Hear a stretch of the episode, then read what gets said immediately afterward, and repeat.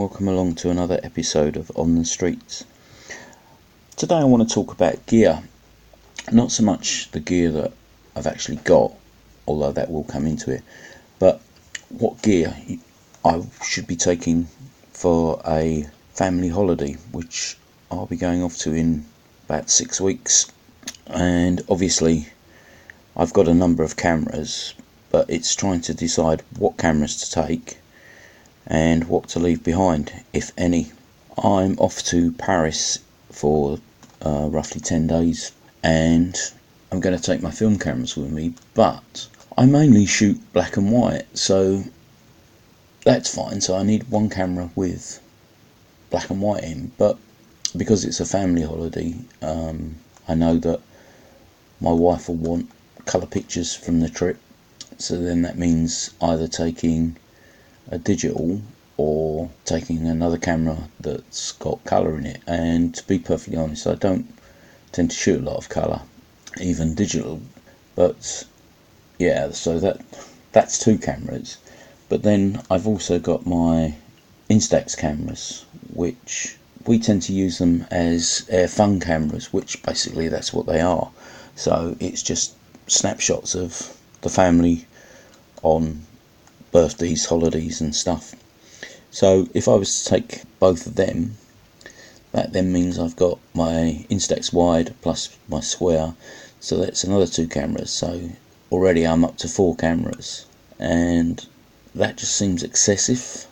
And I'm not sure whether it's a good idea to take that amount of cameras because will I be lugging them around with me all day, every day? Because then I know that that's going to be weighing me down and not only that, the family will start to get fed up with me if I'm swapping out cameras every five minutes because I've seen something that I know would look better in black and white or in colour.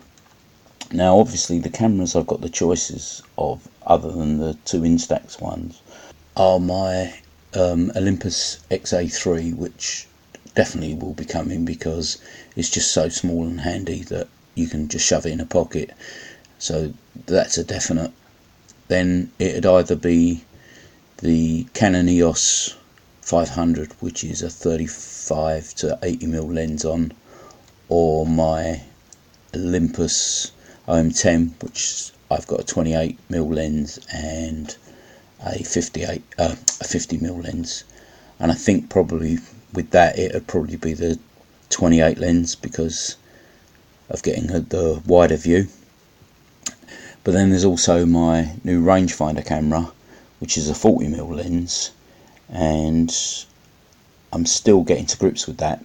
But by the time the holiday comes around, I'm pretty sure I'll be um, pretty au fait with it.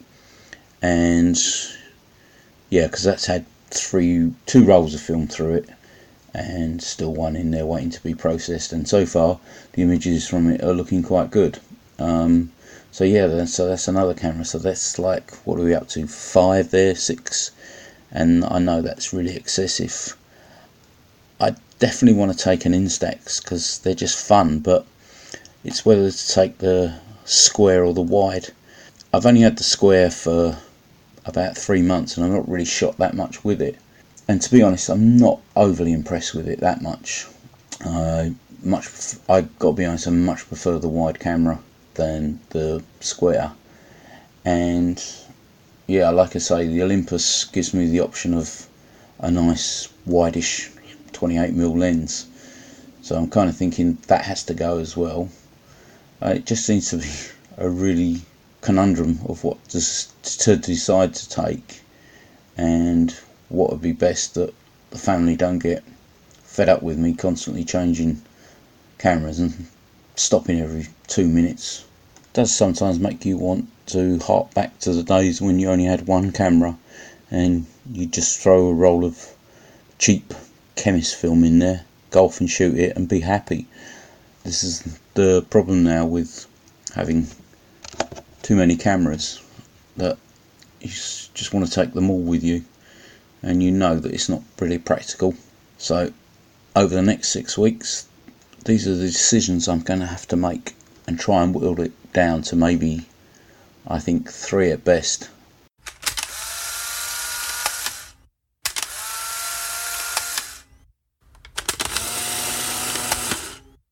So, do you ever go out with the intentions of photographing and going out to shoot something or an event and something happens that just totally brings a downer on it and you end up shooting very little or next to nothing?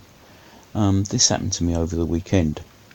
We had a big Comic Con on in London and I haven't been to one in know, about four years, so I thought, oh, I, you know, the tickets were all sold out, but normally you can go along and um, where it's actually held, there's a, a big green and there's like a shelter, couple of shelters there you can stand under and that. And in the past, even when I've bought tickets and gone, you'd be able to get the cosplayers to come out onto the green, photograph them either there or you'd sit around the green, grab people as they were going past, and be able to photograph them up against these concrete pillars and whatnot. Anyway, I, I decided on Saturday that I'd go along, or even though I didn't have a ticket, but you know, you'd still be able to shoot people. But unfortunately, when I got there, it turns out that the people that now run the Comic Con had decided to actually um, barrier off all of this area that used to be or that is out the front of the exhibition centre, and you couldn't actually get near the concrete barriers or structures or even the green. So it meant that it was nigh on impossible to shoot any of the cosplayers, which was I found as a real downer. And like I say, it it put a downer on the afternoon. I mean, it, it was only a 20 minute journey from home, so it wasn't like I'd gone miles out of my way to get there. But yeah, um, it made it very difficult because you had nowhere to actually shoot people. It was difficult to line them up against anything that was, you know, a, a reasonable kind of background because these concrete pillars were always pretty good because they were quite neutral, grey. And uh, yeah, and because it was such a nice day, a lot of people just stayed in the in on the green and because it was barriered off and they had security there, you couldn't even get in there. Um, I did call over a few people and ask them, you know, where to take their to be able to take their pictures, but it was always a cluttered background. And I had gone with a roll of Kodak Color Plus 200, which I'd done some fiddling about with, which I will talk about probably in the next episode when I get the negs back um, because it was such a downer on the day. I didn't even shoot a, a roll of 24 exposures. I think I only shot about 18 or so. But yeah, does that ever happen to you that you go off somewhere and, you know, because of some circumstances, it actually just puts a downer on your your day and you just feel as though, I don't know, the life's been sucked out of you and you just don't want to photograph anymore. The Anchor Analytics app is telling me that this podcast is coming up on a year of me doing these podcasts, which is amazing.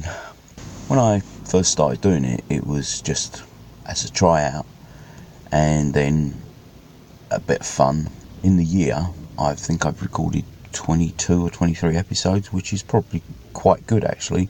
Thinking back when I used to do blogs, to do 20 odd posts in a year, I think was probably been quite a lot.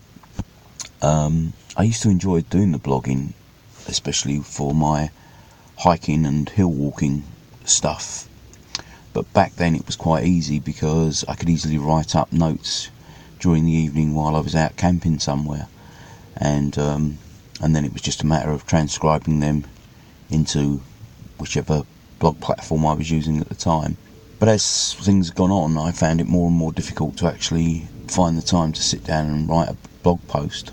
And I always wanted to do a podcast of my, or at least maybe not a podcast, but at least audio of my trips out. But I never actually got around to doing it because it always seemed quite complicated. Um, and then with the Anchor app coming along, that's made recording for this photography one quite easy. Like I say, the hill walking um, blog was running for about 10 years, I think. And when I decided to start my photography one, it was just difficult to actually find the time to actually sit at a computer and actually write down what I wanted to do for the blog.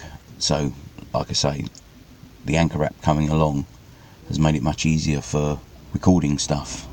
And to be honest, this has always just been a way of me recording what I'm doing for my benefit. And if anyone was listening, listening as a secondary thing, then great.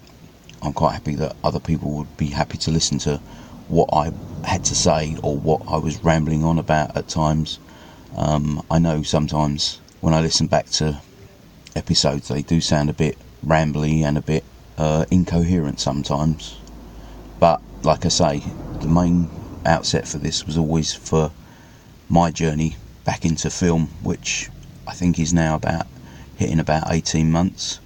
And as each week goes by, to be perfectly honest, I'm enjoying it more and more. And I can't remember the last time I actually picked up my digital cameras. Even now, if I need to grab a quick picture, it will be just on the phone, and normally that's just for recording purposes, you know, to a picture of a new camera, or um, like the other week when I was photographing the negatives that I'd got back from my expired film and they turned out to be weird green colour. There has been some talk over the last few days about um, good podcasts and bad podcasts. I don't know what category this falls into. It has listeners, so that's good, I suppose. It might be a bad podcast, um, but like I said, it's mainly done for me. And if someone else gets something from it or enjoys listening to my ramblings, then that's fine with me. I'll continue to do it as long as I'm enjoying it. It helps my commute each day.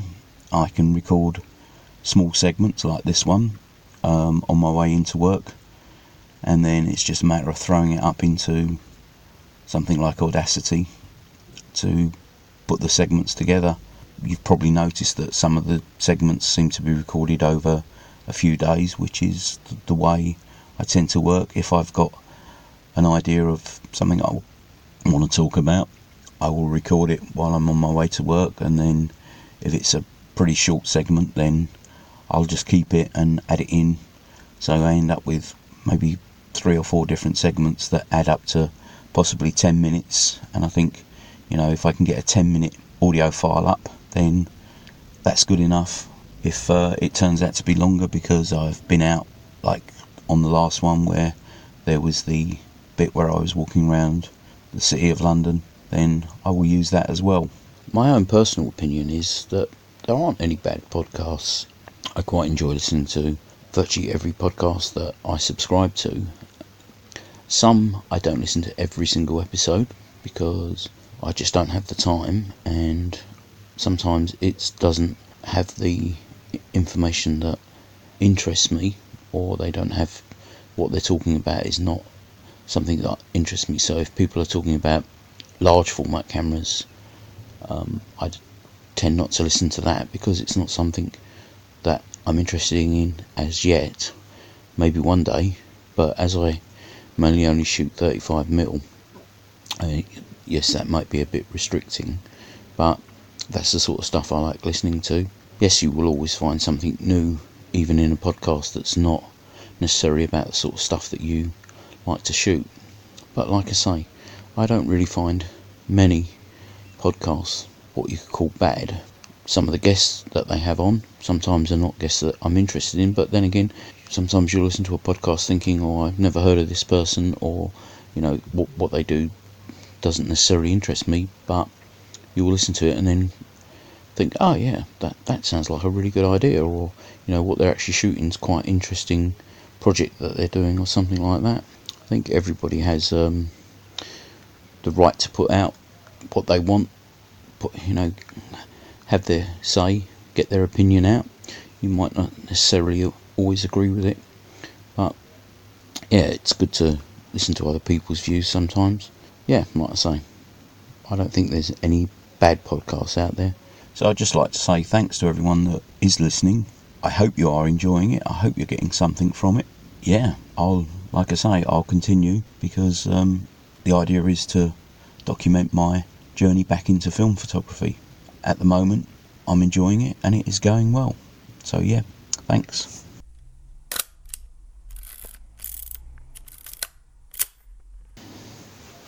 Over the last few years, I've been collecting what we call zines or what we class as zines, but sometimes they're actually more than the traditional sense of a zine is. They're more just like a small paperback portfolio of um, people's work.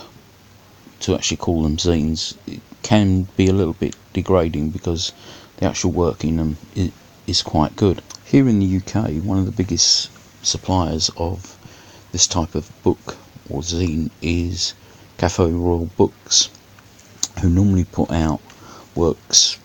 I think they put out t- possibly two every two weeks or so, so kind of one a week. And over the years, I've been collecting different ones of these. Um, I've got ones of Ed Templeton, uh, Wally Cassidy, Martin Parr, and one of my favourites, Shirley Baker. Um, the Shirley Baker one, I they had a exhibition of hers in the Photographers Gallery in London a few years ago, and they had produced a book to go with the exhibition. But at the time, I couldn't afford the book, and when I went back a few weeks later, obviously it had completely sold out. They weren't going to do a second issue of it. To actually buy the book, it had virtually trebled in price, so that was a non starter. But if you can hear me rustling, that's the zines that I'm actually looking at now. But yeah, um, so the Shirley Baker one, I managed to pick up one which covers Manchester and Salford in the 60s, which was part of her um, era, and it's mainly social documentary stuff. And like I say, they're quite good. They're, they're reasonably priced as well, around about six pound each one. Um, and they range from all different things, like the Wally Cassidy's Dublin Punks, Ed Templeton's one's called Lick, and basically it's just images of people eating, well, ice creams or other edible stuff. But it's quite interesting. Recently, I've picked up a couple more zines. One that was sent by my print swap partner for this past month, which was Dan Novak, and he sent me a copy of his latest zine called Chasing Waterfalls, which are images shot in and around a couple of the national parks um, where he lives. His zine has been mentioned on a few other podcasts. It is a really nice sort of A5 landscape zine, and yeah, it's really interesting. Other than Dan's zine, the latest one that I've also picked up is called The Nuclear Option by Charlie Tom, and I met Charlie at the photographers the photography fair that we went to a couple of weeks ago, and he's part of the your exhibition group. And this is from his trip out to Chernobyl and um, the town surrounding it. You know, if anyone knows about Ch- Chernobyl and what actually happened there, the images are quite quite stark. Um, even going through them now, you know, like 30 years later. It's uh, a quite a nice little zine. It's got black and white and colour in it, and uh, yeah, it's a really interesting little zine with all the pictures that he took from in and around the Chernobyl nuclear reactor and seeing the, you know, abandoned flats and places, the school is quite interesting. I'd say quite interesting quite a lot. Try and stop that and also he shot in and around the town of uh, which was the closest town to the actual nuclear plant. But it's also, you know, it's very Russian looking, and he also gives details about each, not each image as such, but what what went on. So yeah, that's uh, another quite interesting little zine that I picked up. Like I say, I do like I do like collecting zines. Um, it, it's a cheap option than buying photo books all the time because photo books can be quite expensive. You know that mainly their starting point is around about £25. Another one that I don't know where it actually came from, but this one's called Paul Joyce Unseen Portraits 1967 to 2009. As you would guess, it's portraits, they're portraits of famous people. So on the cover, it's got um, Samuel Beckett, and I guess you'd call them environmental portraits because they're taken in the environment that these people work in, although the Beckett one seems to be taken outside a, of a pile of dustbins, which is quite strange. But one of the interesting things with it is he's got an actual image. Uh, let me see, find it with three famous photographers, which was taken in 1976, and it's Bill Brandt, Ansel Adams, and Brassai. Yeah, so thing I I don't know where the where this actually came from, but uh, it's a nice little thing, and you know, I personally I find portraits so difficult to take. I never know. I mean, there's one here of Ken Russell, and basically he's shot the picture um, with Ken Russell in the lower left-hand corner, and just I know like a chest of drawers at the back, but it looks like there's something like a I don't know a peacock, probably a stuffed peacock on top of this chest of drawers, and it's just a. I mean Russell is virtually one side of him is virtually completely in shadow, but yeah, it's quite an interesting picture, and I, I, I find the I find portrait images very interesting because the fact is that I'm not very good at shooting them. Um, he's also shot people like, let me see, Jeff Bridges, uh, Ry Cooder, Quentin Tarantino, Willie Nelson. I mean, like I say, this is up to 2009, but the latest one I can see is actually 1982.